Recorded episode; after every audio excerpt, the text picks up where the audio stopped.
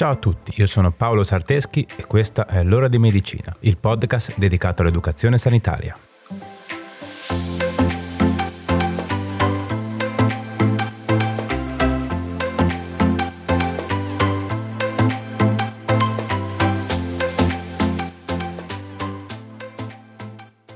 Ciao a tutti e bentornati.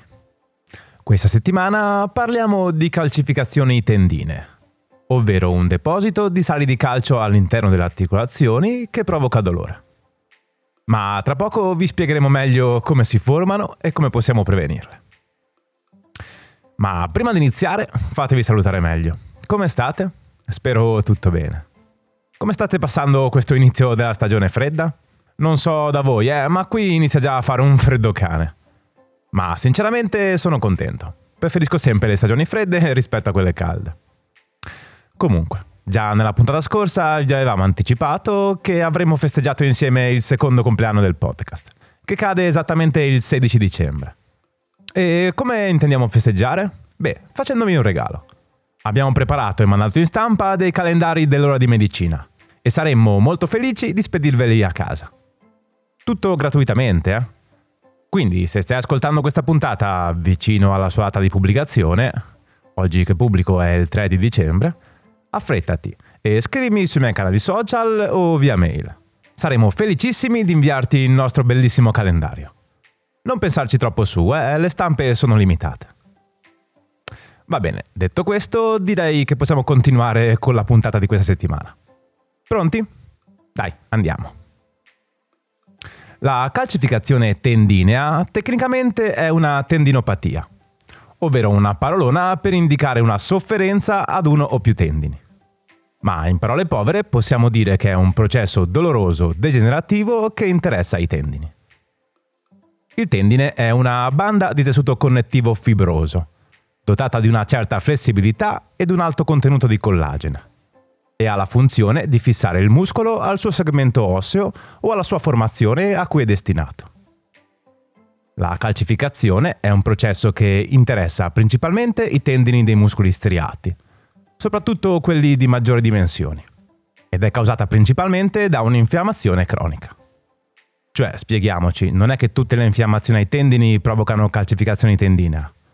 Però l'infiammazione principalmente coinvolta è la cosiddetta tendinite calcificata, che è provocata dalla ripetizione cronica di lievi microtraumi e solo raramente viene scatenata da eventi traumatici acuti e ravvicinati. Come detto, la calcificazione è causata da un eccessivo deposito di minerale osseo sulla superficie dei tessuti connettivali tendinei. Nel corso del tempo questi si accumulano formando una massa che causa irritazione e dolore a livello dell'articolazione. Infatti, urtando contro il tendine interessato durante il movimento, la raccolta di sali di calcio predispone ad uno stato infiammatorio. La calcificazione tendinea può iniziare per due principali motivi, ovvero il tessuto tendineo degenera a causa dell'invecchiamento e dell'usura e successivamente calcifica. E questa è chiamata calcificazione degenerativa. Oppure le cellule dei tendini iniziano a produrre calcio per un processo di metaplasia fibrocartilaginea, ed è il caso della tendinopatia calcifica, quella citata poco fa. La calcificazione può dipendere da un'infiammazione cronica del tendine, risultante da una situazione di sovraccarico continuo dell'articolazione coinvolta, oppure da un'usura correlata a certi movimenti quotidiani, lavori pesanti o attività sportive particolarmente intense. Inoltre, la precipitazione di sali di calcio può essere conseguenza di un trauma locale o di una lesione, che, alterando l'apporto sanguigno a livello del tendine, determina un'alterazione del pH locale. La calcificazione degenerativa può essere conseguenza, oltre che dall'invecchiamento e ad usura, anche di stili di vita, abitudini o patologie, che riducono l'apporto ematico, contribuendo ad indebolire i tendini, come ad esempio l'ipertensione, il diabete, l'uso di alcol, il fumo e una vita sedentaria. La predisposizione a sviluppare una calcificazione tendinea può essere correlata anche all'ipercalcemia, ovvero a livelli di calcio elevati nel sangue. Ok, ci siamo? Spero sia chiaro ora cosa sia la calcificazione tendinea e come possa formarsi. Vediamo ora quali sono i sintomi.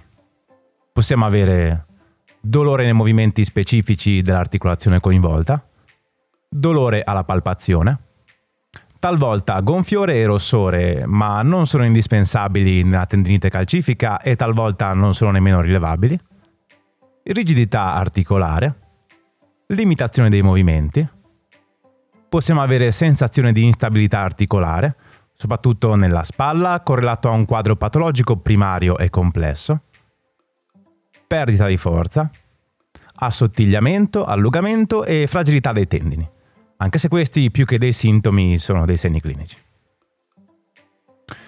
Insomma, come vedete, i sintomi sono generici e potrebbero confondersi con altre tendinopatie.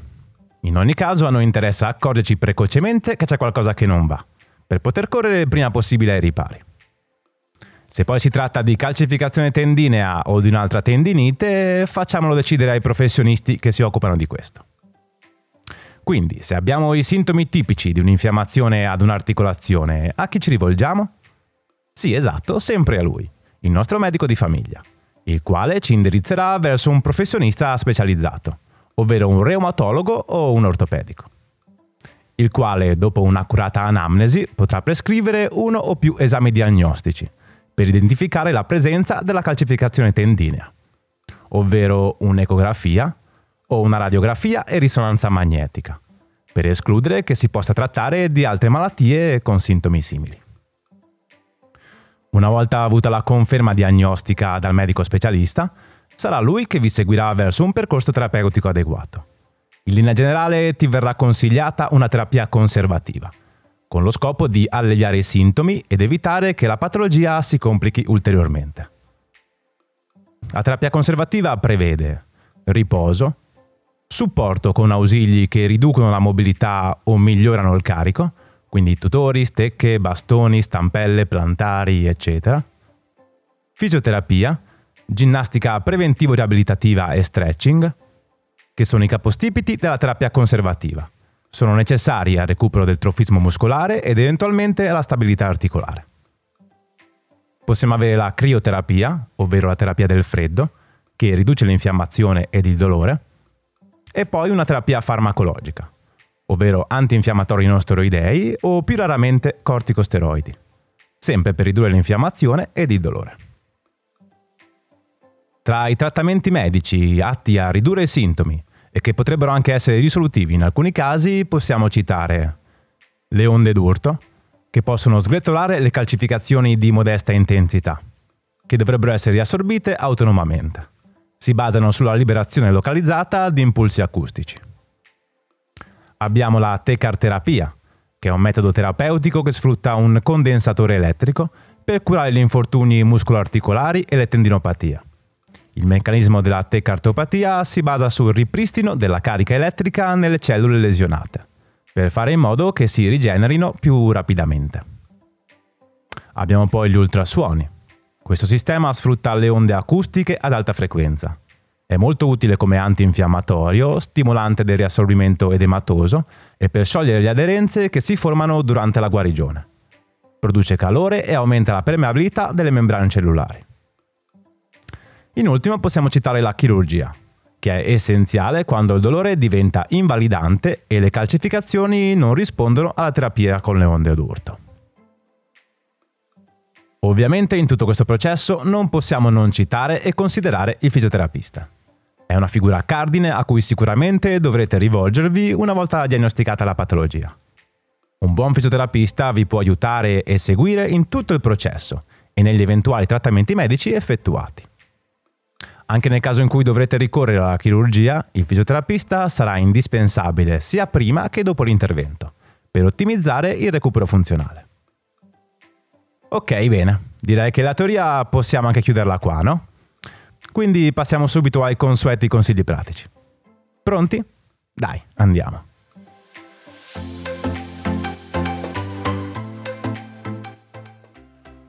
1. Prevenire è meglio che curare. Anche in questo caso la prevenzione gioca un ruolo importantissimo. La possibilità di sviluppare calcificazioni tendinee aumenta di molto adottando uno scorretto stile di vita. Fai attenzione all'errata esecuzione di movimenti e carichi quotidiani. Come abbiamo visto, particolarmente pericolosi sono i movimenti ripetuti e i difetti posturali, come pure le sollecitazioni da sovraccarico. 2. Utilizza strumenti o ausili adeguati, sia in termini di peso che di forma che di maneggevolezza. Se pratichi la corsa, utilizza calzature idonee. Corri preferibilmente su terreni regolari e evita terreni scivolosi troppo duri come l'asfalto o troppo soffici come la sabbia. 3. Riconoscere precocemente la patologia favorirà un decorso positivo. Quindi, se presenti segni e sintomi che possono farti sospettare un problema di tipo articolare, non aspettare che il dolore sia insopportabile e rivolgiti tempestivamente a un professionista. 4. Segui la terapia e i trattamenti prescritti. Non interrompere il trattamento prescritto appena si risolve la sintomatologia acuta e dai tempo al tuo organismo di recuperare completamente prima di interrompere il periodo di riposo. 5. Non trascurare la causa scatenante. Se ti sei rivolto al tuo medico che ti ha prescritto una terapia per ridurre i sintomi acuti della patologia, non trascurare i motivi che ti hanno portato a quella situazione. Quindi cerca di evitare i movimenti tecnico-sportivi o motori abitudinari che hanno portato alle calcificazioni. Usa strumenti, ausili e calzature adeguate. Riduci i movimenti ed i carichi a lavoro utilizzando ausili e apparecchi di automatizzazione. Ok, dai, in realtà i consigli di prevenzione potrebbero continuare ancora per molto. Ma per adesso per noi è importante che abbiate capito le cause scatenanti e i comportamenti più rischiosi. E a chi rivolgervi tempestivamente se qualcosa non va. Una volta capito quello, il grosso del lavoro l'avete fatto. E sono sicuro che vi saranno venute in mente molte situazioni a lavoro o nel tempo libero di posture e movimenti consueti errati da correggere. Ok, dai, eccoci arrivati alla fine. Vi è piaciuta la puntata? Spero di sì. Ah, ricordatevi del calendario, eh? Quindi se siete interessati e avete ascoltato la puntata in tempo, cercatemi sui canali social e scrivetemi. Va benissimo anche via mail. Prima di salutarci, come sempre, fatemi ringraziare la mia collega amica Brenda Rebecchi, che porta avanti con me questo progetto. Ovviamente grazie anche a te che sei arrivato ad ascoltarmi fino a qui. Condividi questa puntata con amici e parenti che possono essere interessati. Fai crescere il progetto il più possibile. Va bene dai, direi che ora è veramente tutto. Ci vediamo sui social e ci sentiamo venerdì prossimo con un'altra puntata. Ciao!